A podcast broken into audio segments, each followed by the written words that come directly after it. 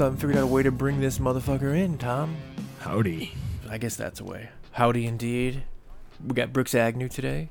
Hollow Earth expert. He sure is. I said, I think during the conversation, he's a master. You know the saying, what is that? Jack of all trades, master of none. He's like the master and the master. So he is literally a master engineer. He's a best-selling author, has a master's in quality statistics, a PhD in physics, and he holds 4 patents. He's been hosting his radio show, and he's got a TV show in the works. So the man knows what he's doing. He's a smart guy. Right, yeah, Tom? He will make me and Mike sound really dumb by comparison. Just wait till you hear him. Well, it's not hard to make me sound. We definitely loved having him on because I personally know I'm going to share this episode with some people because he's not a bullshit guy. He's all about his scientific facts. He's very educated, and I think he lends his presentation for his info well.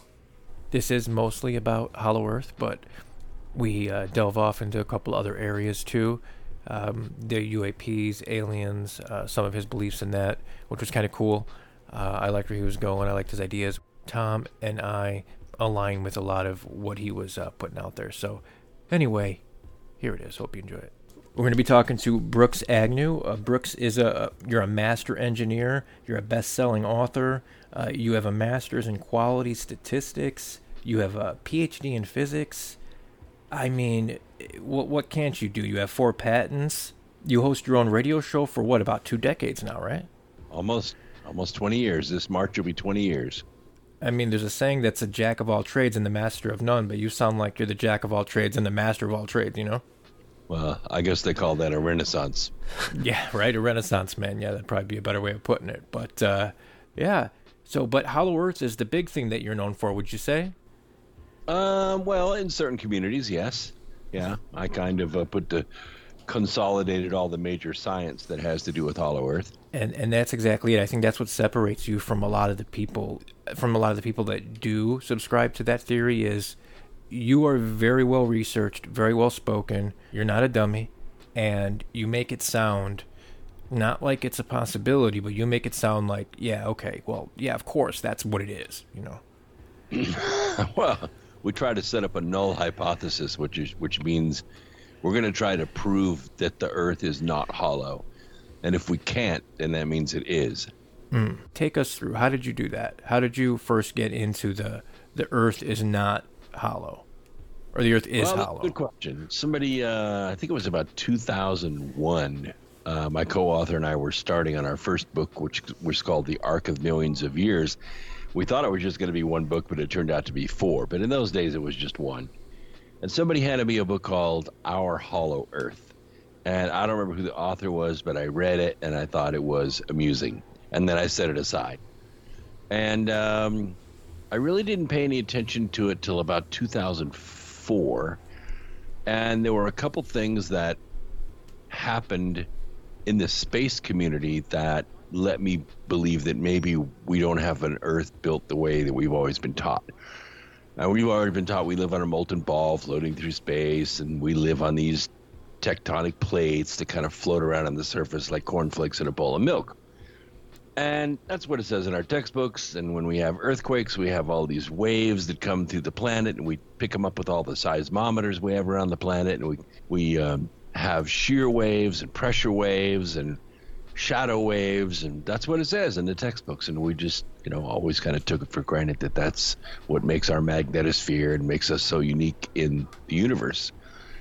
But what happened in late 2004 was we got an image from one of our satellites of Earth from space, and it showed auroras over both poles at the same time. And we've always assumed that the auroras were caused seasonally by the collision of the solar wind with our upper atmosphere. And if that's the case, only the windward side of the Earth should have an aurora, not both sides at the same time. So it put into fast track a science program called the Themis probe. And they put the Themis probe together in very fast order, 5 satellites. They stuck it in one nose cone and launched it in 2006. And the idea behind these satellites was that they would position themselves at different orbits, kind of like Jacob's ladder, different concentric orbits. And when they lined up, they were going to turn the system on and try to measure the energy around the Earth, because we were just looking for a source for the auroras. And what happened is between satellites 3 and 4, what is described in the report as a cosmic bullet appeared out of nowhere, just out of in between dimensions, I guess. And that explosion of energy, of course, went out in 360 degrees in all directions. 2 satellites that were outside of it and went out to space and passed the other 2 satellites toward Earth. And as soon as it reached the upper atmosphere, boom, there was the aurora. So the report was officially published by my colleagues at JPL. The aurora is caused by cosmic bullets. And that was it. That was the report. And then satellites 4 and 5, we repositioned, we moved them out of Earth orbit, and they are now in orbit around the moon. They've been repurposed, but they never repeated it. And I always thought that was very peculiar, that they had one answer, and that was it. That was the end of the Themis program. And then there were other things that started to line up, and I called this at the time sand in the balance. So like if you have a double beam balance, you know, 2 pans on the table and it's equal, like Lady Liberty, and you start putting sand in one side, then it begins to tilt. So over the years, what happened was it wasn't stories or personal testimonies or, I don't know, people that say they traveled to the hollow earth or telos or any of that stuff. It was hard science, $1 million hard science programs that started putting sand in that balance. And I started accumulating that information and in a cross-disciplinary way, tying them together so that I could see a coordinated program over everything from planetary core geology to astronomy. And I started to see a picture emerge. And that picture was that the not-so-public scientific community, although they have a lot of money, were convinced that we don't live on a molten ball floating through space. So I started putting that information together and created this 90-minute presentation called The Hollow Earth Theory. And that's what has started the movement, I guess. Your work has been absolutely tremendous. You mentioned some of the $1 million experiments. Can you explain some of those $1 million experiments to people, people like that, that have an intelligence level of an ant like myself? Well, one's called, well, let's see, let's go with Dr. Y Sessions. I guess he's the next big story. Washington University in St. Louis had some grad students that Y Sessions employed for basically lukewarm coffee and pizza. And their job was to go through 600,000 seismograms. These seismograms are generated by a seismometer, which is an accelerometer that measures vibrations in the Earth. And we have a couple ways of measuring them. One is the Richter scale, which a lot of people are familiar with, like, you know, this was a 6.5 or a 7.8 or whatever.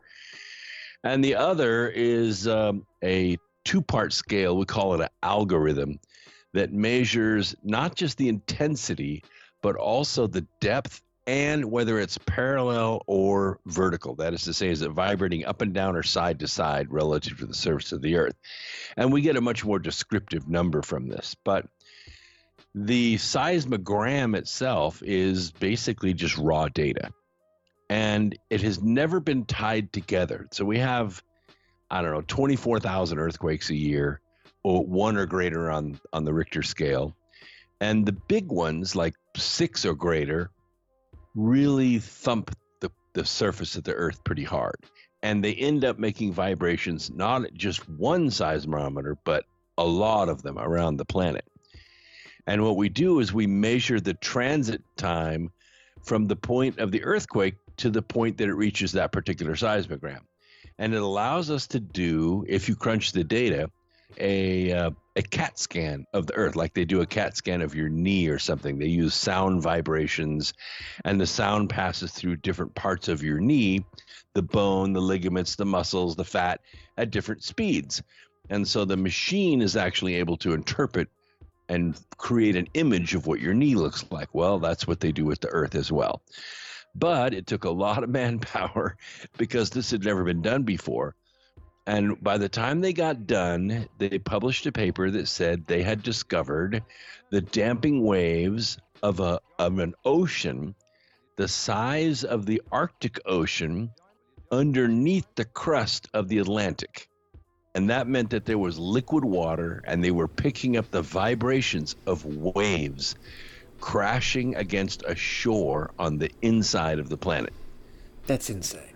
That's a good piece of hard data. Hell yes. And then the Japanese and Carnegie Science and Cambridge were all studying what's called spectroscopy. Spectroscopy is like, I don't know if you play guitar, but if you play an acoustic guitar and you want to tune the strings, you have a microphone and you have a spectrometer that's, say, tuned to the note C. So you hit, or E, let's say, you hit the E string, and then what you try to do is tune the string so it matches the frequency on the tuner, right? Mm-hmm. Right. So that's basically spectrometry. And what we know because of chemistry and experiments is we know the exact frequency of every single chemical bond. It's like a guitar string. It makes a certain note. And we know when we put a broad band of energy on it, that note, that string will actually absorb that frequency of energy. We call it an absorbance spectrum. Sort of like if you had an acoustic guitar and you leaned it up against the wall out of the case in your office and you cranked up the music really loud, you're listening to, say, Black Sabbath or something. And all of a sudden, in the middle of that music, it sounds like somebody just reached down and plucked one of those strings really loud. Kind of spooky. But actually what happened is the string on the guitar absorbed energy at exactly the right frequency out of the music. And if you could measure the energy it took to pluck that string, that's the absorbance peak. And we can actually do that when it comes to chemistry. So one of the things that these three labs did is they've been measuring the frequencies and doing spectrographic analysis of the frequencies coming from the core of the Earth.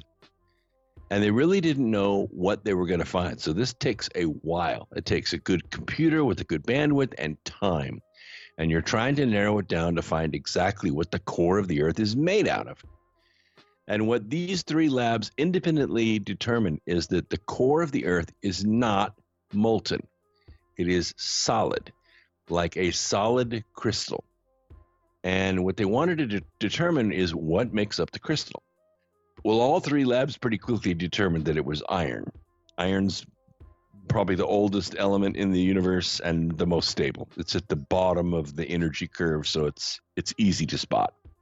But there was a side bump on it, like a little second blip on the scale, and they did not know what that was. So they tried to duplicate it in the lab. And what they did is they took iron filings and they put them in a crucible, and then they put the crucible, a crucible's a special dish for heating up metal to extremely hot temperatures. And they put the crucible in between two industrial diamonds, about like taking a grapefruit size industrial diamond, cutting it in half, putting the top half on a hydraulic ram and the bottom one on an anvil, and then slipping the crucible between them and then smashing the crap out of them, like what they expect the pressures are at the center of the Earth. And then they shot a laser through the diamond to the crucible and heated it up. And they ended up heating it up to over 5,000 degrees C, which is about the surface of the sun. And what happened is they were able to match the iron frequency peak exactly. So they know that the core of the Earth is pure iron, and it's at somewhere around 5,500 degrees C. The peaks match perfectly. The side hump, though, is what was confusing, and for a long time they didn't know what it was. So they kept enriching, doing all kinds of things to the sample, and they finally found it. It was xenon gas. And as it turns out, xenon gas with iron at that temperature and pressure makes a solid crystal, one giant molecule. And here's the peculiar thing about it. It answered a question from oceanography that we haven't been able to answer in 75 years. And that is, where's all the damn xenon? We have it in the water, but when you go to the air to take a headspace analysis, the xenon's gone. We never knew what happened to it. We thought maybe it leaked out into space, but it didn't. It bonded with the iron in the core of the Earth. So all these things fall together, and when you realize that a solid iron crystal at that temperature and size is about 15 grams per cubic centimeter, that's 15 times more dense than Earth itself. And this answers another question. One of the things that we've done is we've measured the distance from the Earth to the sun to a fraction of a centimeter. And what this tells us, because we now know the distance of the orbit, we know the exact amount of time it takes for us to orbit, is we now know the weight of the Earth, right? How? And when, well, we know the weight of the Earth because it's a certain size. We don't really care about the size. We care about the weight of the Earth when we're talking about orbits. Okay. But when we compare the weight and the size and the what's called the Lagrange point, that is the equidistant point between the sun and the Earth, we're 1,200 kilometers short. Always have been. Never knew why until now. Now we know it's because the core is ultra dense. And that means that the Earth, at roughly 7,100 miles in diameter, has a gap between the crust and the core. And you're saying that's where the hollow Earth or cavernous locations in that ocean you described would be Yep. in between this crystal core and the outer layer of the crust. Well, the inner layer of the crust, but you're right, the outer edge of the inner core. Gotcha. And the distance between the crust and the core is sort of open for interpretation, but it's somewhere between 900 and about 1,000 miles, between 900 and 1,200 miles between the core and the inside of the crust. Wow. And you said that this has been measured and studied by these different scientists. And I wanted to ask then, what was the reaction in the academic or scientific community with these findings? Because I feel like that should have been made, much more popular and pushed.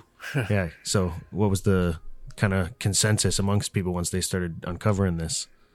I'm pretty much a whack job. The one thing that PhDs typically don't do, and I'm not exactly sure why, because as you said, I'm skilled in multiple disciplines, is they don't play in other people's sandboxes. So the geologists don't talk to the astronomers don't talk to the astrophysicists, they don't talk to the oceanographers, but I talk to all of them. And when I put all their pieces together, that's the picture that I get. And there is one thing missing. And that is, well, there's another piece of evidence. Let me throw this in to you. In 2008, we know that we had a very anomalous Arctic winter. It was not only quite warm, but the wind was quite intense for a long period of time, over 70 days. And what this temperature and wind do when they work together is they put stress on the ice.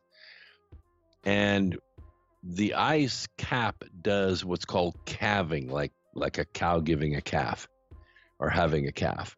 Calving means you get this multi-mile long crack, and it goes completely through to the water, and this piece of ice just breaks off like a big state-sized piece of ice just floating away.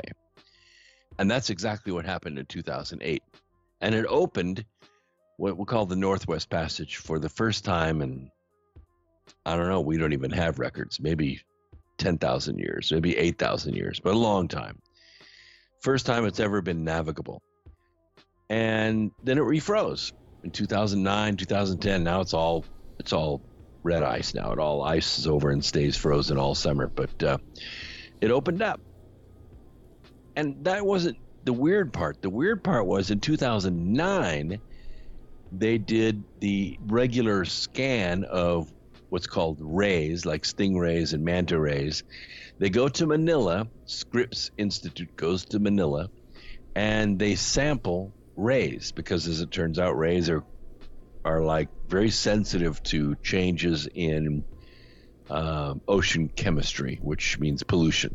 Like they're like tree frogs, you know, they grow 6 legs and 4 eyes and change colors and do all kinds of mutations.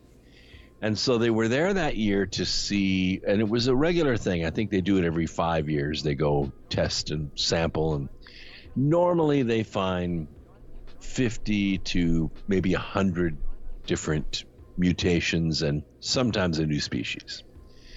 But that year, they found 1,500 mutations and some totally new mutations. And here's the real wild one.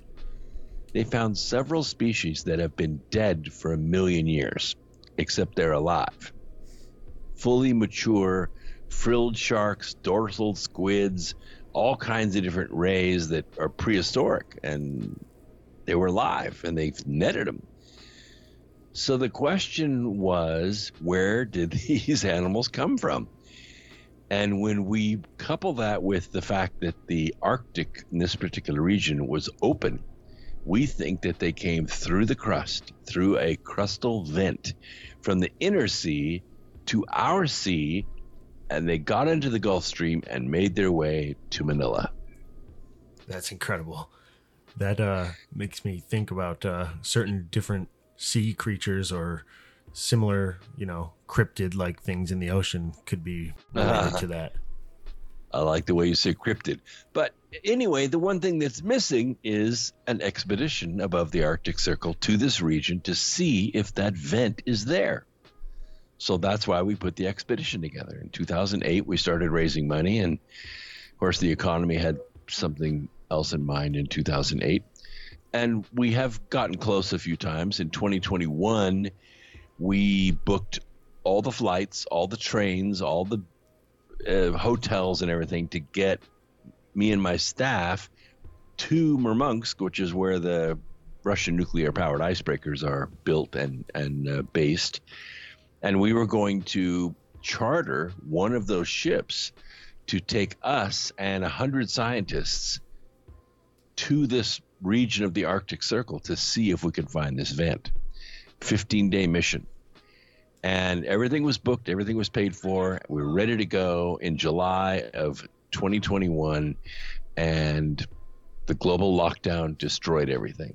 We lost all of our money, and we had to start over again. And right now, you can't even buy Russian salad dressing, let alone rent a Russian nuclear-powered icebreaker. So the whole project's on hold. Wow. And is that's one of two, or is that the only vehicle that's equipped to get up there? It is the only vehicle, and there's a whole fleet of them. They're called the Arctica class. That is so insane.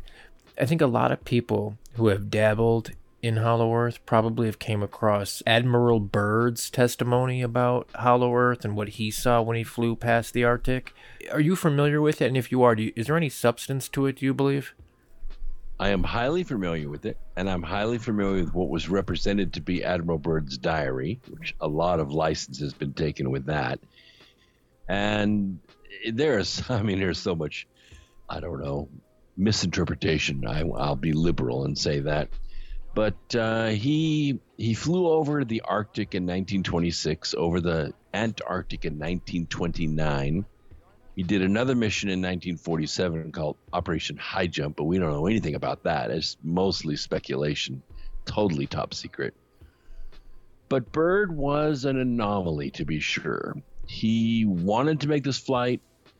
I went over his records and the independent records of his flight with a fine-tooth comb, and a lot of things are remarkable about it. You know, he bought the airplane. He chartered the Chantilly. He took his plane apart, put it on that freighter, sailed up to the Bay of Spitsbergen.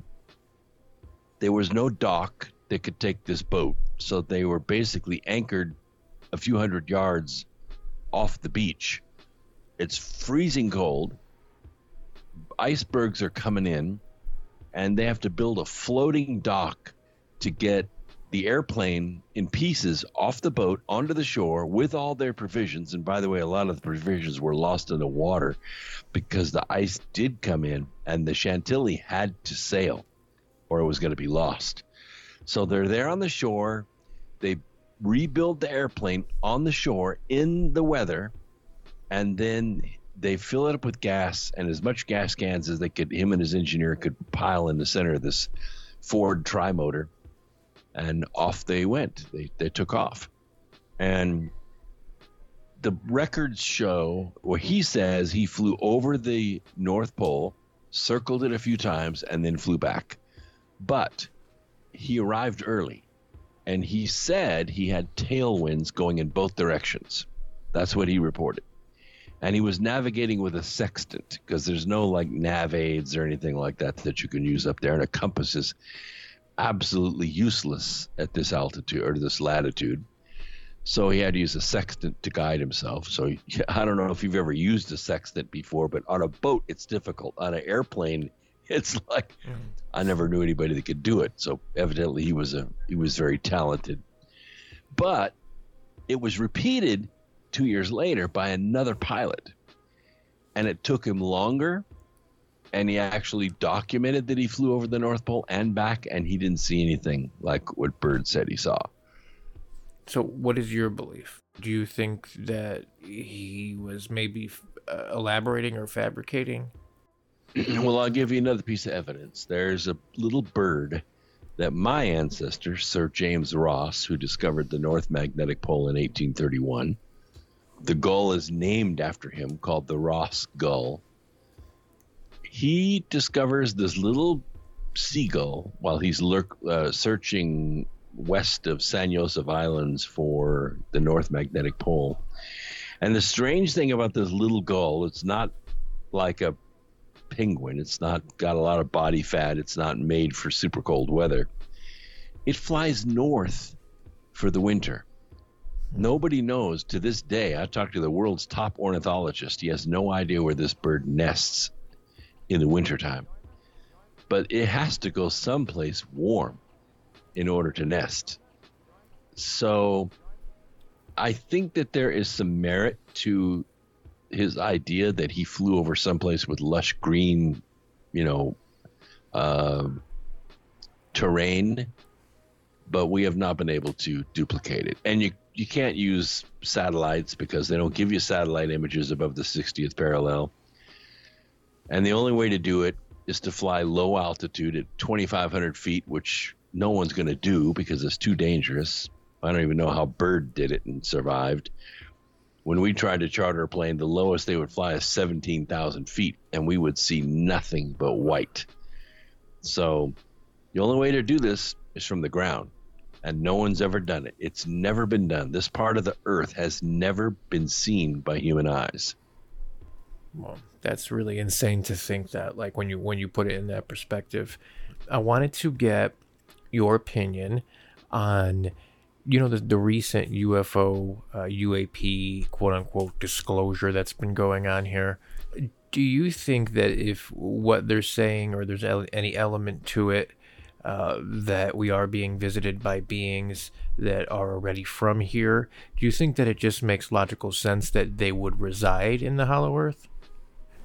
Well, let's just approach it logically. I think it is a given in this little experiment we're going to do that UFOs do exist. There's just too much evidence.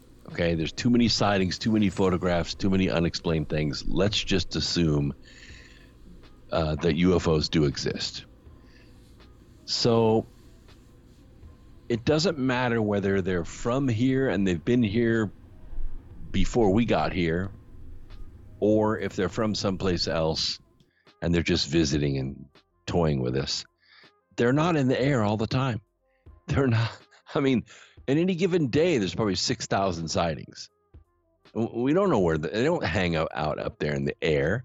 They got to land somewhere, and they're not landing in Oklahoma. They're not landing in Washington, D.C., although I don't even know why they would do that. There's no intelligent life there. Maybe they go to the bottom of the sea. We don't know much about the bottom of the sea. But then again, maybe they go on the inside of the planet. In fact, I think if you look at the Kepler program, which is a program that looks for exoplanets, planets that orbit suns, which don't make up all the planets in the galaxy, but a good portion of them, there aren't any that you can live on the outside of them. You got to live on the inside of them. So it makes sense that if there were aliens here, they darn sure wouldn't walk around in our environment. The million or so viruses that plague us every hour of the day would surely wipe them out. So they probably live on the inside of the planet. Just makes sense. It absolutely makes sense. And a lot of UFO sightings are seen either above water or actually in water, coming out of water, rising out of water, submerging in water. And in my mind, it would be totally logical and plausible that, somewhere under the vast unexplored ocean, there's more than likely caverns that connect in the ocean to the hollow earth, right? I mean, that would only make sense. There's probably several, a whole network. It's probably more likely at the poles, because that is where, at least from a geological core point of view, the crust would be the thinnest. So in the equator, it would be the thickest. So it would be maybe over 1,000 miles thick, which would be like going from, Miami to St. Louis through solid rock. It'd be pretty hard to negotiate. Okay, so closer to the poles and the ocean would be a more likely scenario for that. I mean, I think so, because, at the poles, for instance, the Arctic, the ocean's 4,400 meters deep. That's pretty deep. That's about 14,000 feet. And its density is approximately 1 gram per cubic centimeter. And so that means that the crust has to be pretty thin for the Earth to be balanced, way thinner than it would be at the equator. Kind of getting off the beaten path a little bit. Do you believe we live on a flat Earth? Well, I'm not a believer. I don't believe in much of anything except for facts. And here's what I know for a fact. Nothing, absolutely nothing in the universe is either flat or straight. It's all curved, and it's all in motion. I also do not believe we live on a flat Earth, so that's refreshing to hear. Do you believe there's manipulation or cover-up of the subject of, extra lands or the hollow Earth and places that maybe have been explored that they don't want us to know about? Like the government already knows? Yeah, and that they have perhaps been there, or like that the Nazis were supposedly exploring the hollow Earth or believed in a land beyond our lands that they could go and reside in, and that's where they claimed they got their technologies or ideas for like some master race, is what some people think was from some inner Earth civilization. Yeah, I know there's been a lot of speculation about that. I know New Schwabenland down in the Antarctic was a place of refuge for Nazis and U-boats, and they had a lot of supplies and things down there. I don't really know what the truth is from Operation High Jump, but I do know that it happened. I just can't trust the sources, so I can't say. But when it comes to government cover-ups, I definitely believe in that, I have plenty of evidence of that. But the question I always ask is why. And when a scientist asks questions of why, or an engineer, and they don't really have any data to go by, you start breaking the project up into binary chunks, and this allows us to, it guides us through, so we don't just go off in the weeds and go in the wrong direction. We ask Boolean logical questions. For instance, we talked about UFOs, and this kind of glances against Operation High Jump as well, because ostensibly there were a saucer-like craft that engaged the forces of Admiral Byrd, and every time Byrd's forces attacked, they were counterattacked with devastating results by these more advanced craft. But we have to ask the question, if they are ETs, let's just call them ETs for now, are the ETs working with our government, or is our government working with the ETs? Either way is going to lead to a cover-up, but this is a big question. Because if our government's working with the ETs, what are they trading to the ETs for access to this advanced technology? A lot of people would think that they are trading, the government is giving them permission or authorization, if you will, to, you know, abduct people. Well, that's, you know, I know Tucker Carlson recently, pretty much he said as much. He didn't use those words, but if you read between the lines, he was hinting at that. So a lot of people would say that. Do you find there's any merit, or would you say that that's a line of thinking you could get behind? Yeah, I think you got over 80,000 people a year that just disappear. They just, maybe they're people not many people care about, but about 80,000 plus people just disappear off the earth. So I got to go with that. But let's ask the other question. What if the ETs are working with our government? Well, now that's a completely different thing. Because if we think the ETs have been here for, I don't know what, 500,000 years, maybe? Mm-hmm. This Earth has been through several zeniths. And just 200 years ago, we weren't very populated, and we got around with horses. I mean, we could shoot an arrow pretty far, but that was about it. If they wanted to take over the world, they could have done it with a 45 caliber pistol in those days. Now we can fly at supersonic speeds. We have radar, we got radio, we're sophisticated, we think. There is 8 billion of us, and it's a lot more difficult to take over the world now. If the ETs are working with our governments, it means that this superior intellect, superior technology, superior being has been manipulating our world for tens of thousands of years. And all of the crap that we're going through right now is because of them. Yeah, I definitely subscribe to that. Well, if you think about it, like, who was here on this continent when Columbus got here? The Native Americans. Correct. Native Americans were here. And what were they doing?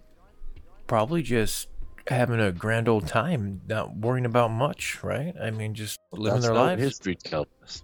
History tells us that all those tribes, Arapaho, Blackfoot, Cherokee, Apache, they were all killing each other. Sometimes they would ride for hundreds of miles and they would wipe a village out. Men, women, children, just wipe it out. They were brutal. I mean, yeah, they were warring for hundreds and hundreds, thousands of years. And there was plenty of buffalo, plenty of trout, plenty of land, plenty of water. They could have just stayed away from each other. And so why did they fight? Why did they try to kill each other completely off? I have the answer, but I want to see if you do. Tom, you other than power and control, I can't think of a special reason. The Native Americans didn't care about control. They didn't care. They were locals. The reason they did it is because their gods told them to do it. Whoa. The ETs were here doing it then, and they've always been doing it, and they're still doing it now. Oh yeah, I would say most, if not all, ancient cultures have the same similar stories about beings either teaching them technology, commanding sacrifice from them, or, you know, influencing the affairs. And yeah, absolutely, it's still going on to this day. Yeah, look what happened when the pyramid, where was it? It was in the Yucatan. I'm trying to think now where it was. Chichen Itza. But anyway, on the day that it was finished, they sacrificed 80,000 people. Jesus. That's 12 people every minute, 24 hours a day for 3 days. Oh my God. Like, how do you even, you got to have a team just to do that. Like, can you imagine the horror, the terror, the unbelievable pain and suffering? 80,000 people in 3 days. Who told them to do that? Non-human entities. Their God did. Yeah. Wow. That is, yeah. I mean, the Hopi I mean, all these Native American cultures in their rock art and their cave art, they depicted their gods, these beings. A majority of them did.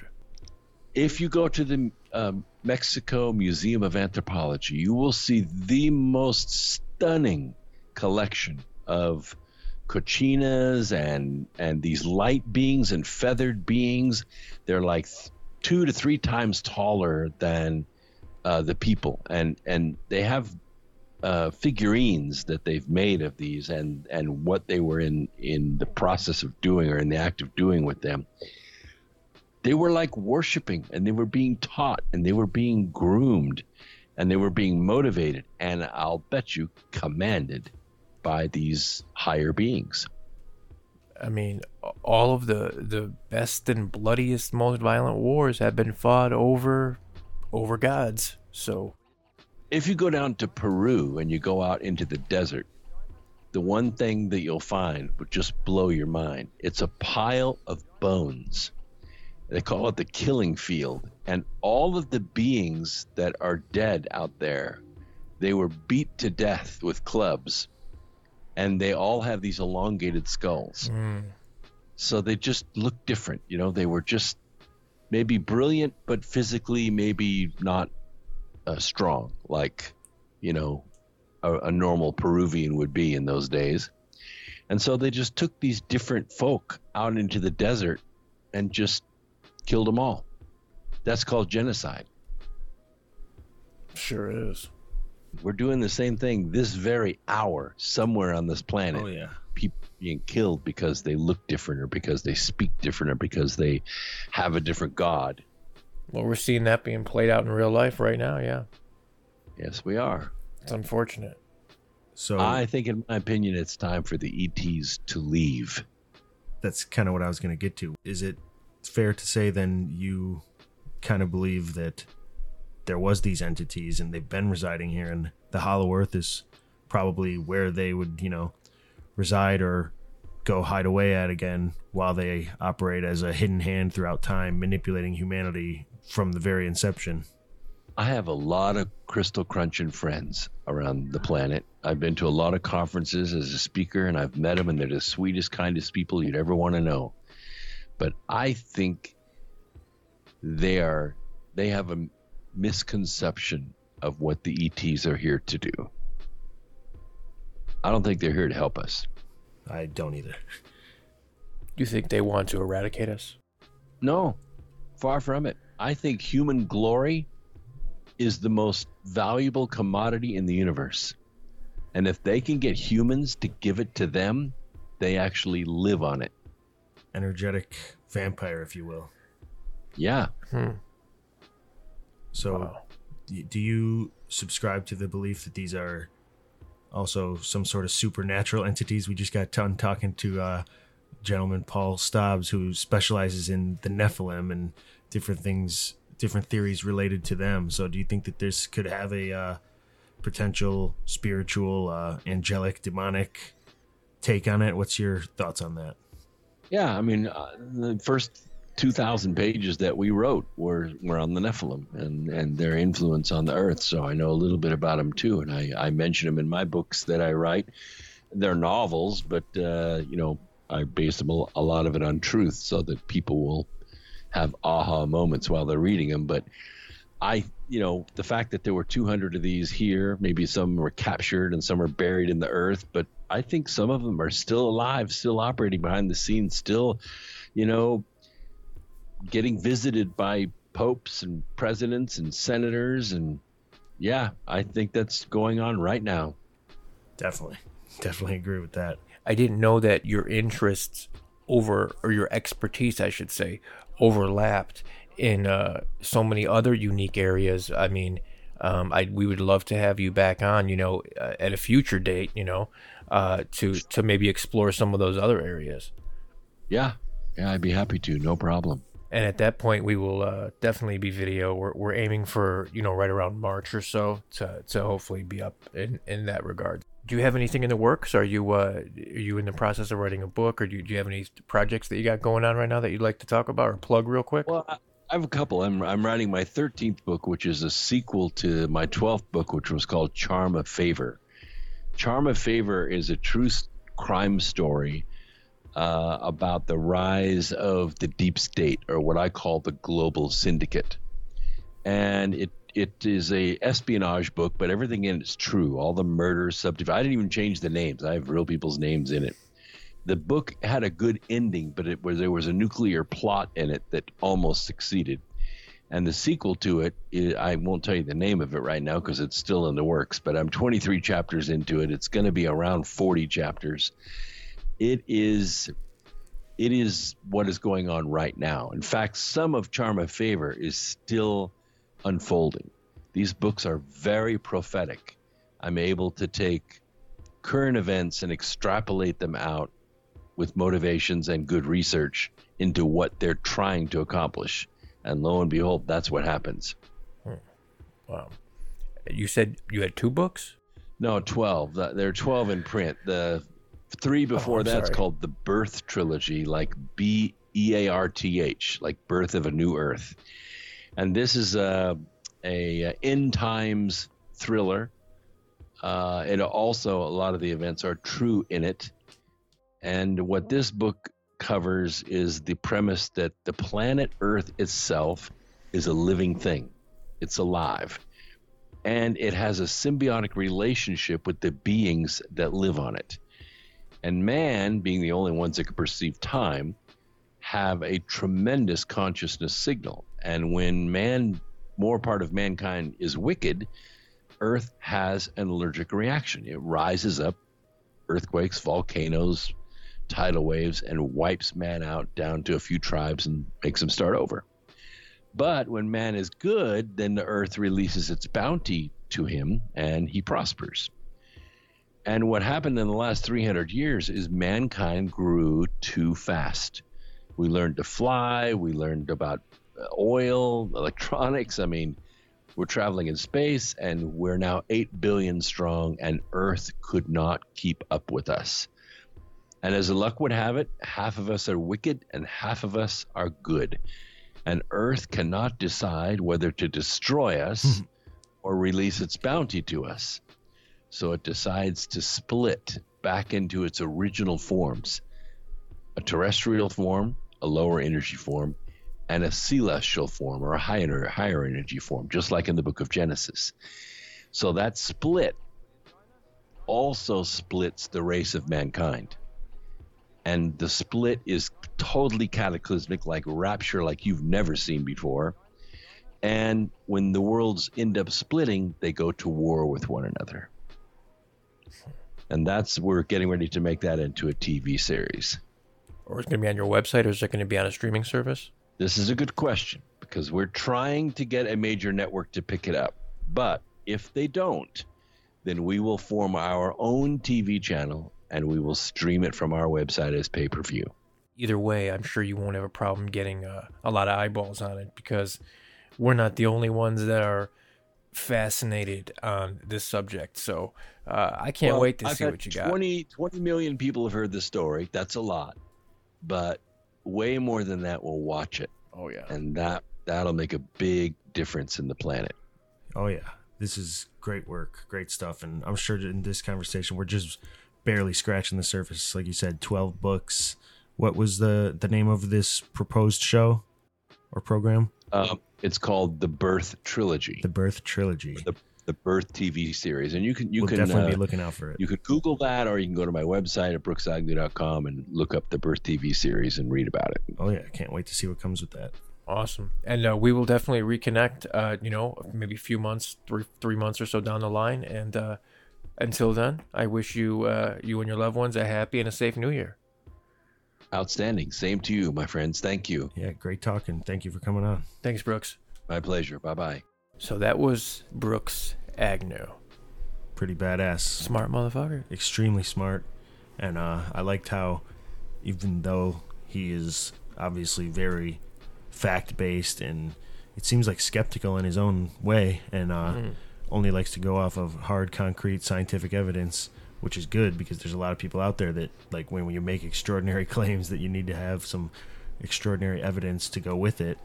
And I think he does that. But even that being said, he still subscribes to the obvious, and that lends itself credit that the belief in these other beings and manipulation of mankind by some sort of a hidden being, and we even went directly to the Nephilim, that he believes in all of that as well as everything that's, you know, more nuts and bolts, concrete beliefs of his.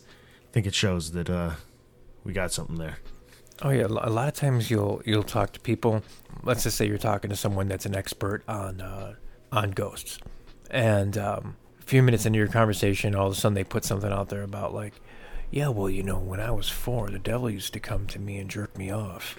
And they're serious. And it's like, okay, you know, but he didn't get none of that with Brooks. Matter of fact, you know, the Admiral Byrd part of the discussion that we had, I heard a lot of things, like I was telling you, Tom, about Admiral Byrd, like, not being very a truthful guy in his story, kind of being bullshit. And when I put it out there, you know, he didn't go for it. No, he didn't go for it. He was well-researched. And the other one was the Flat Earth. He didn't go for it. He's just all about facts. So he isn't a loon, like he said some of his peers have labeled him. But, yeah, he's a good dude. Can't wait to have him back as well. Can't wait to have them all back, to be honest with you.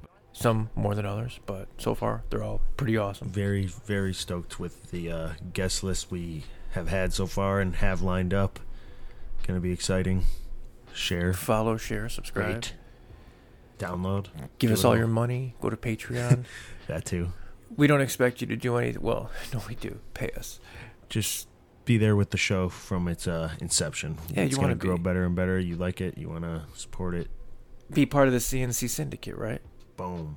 If you do want to help, something really easy to do, you don't even need to get off of your ass, is just give us a 5-star review on whatever platform you're listening on, whether it's Spotify, YouTube, Google, whatever it is. Just give us a 5-star review, even if you haven't heard it, because you're probably gonna feel that way in the end. So just save yourself the trouble in the end. So go. The greatest prison that people live in is the fear of what other people think. What happened to me as a result of all the ridicule I went through is that I stepped out of the fear of what other people thought.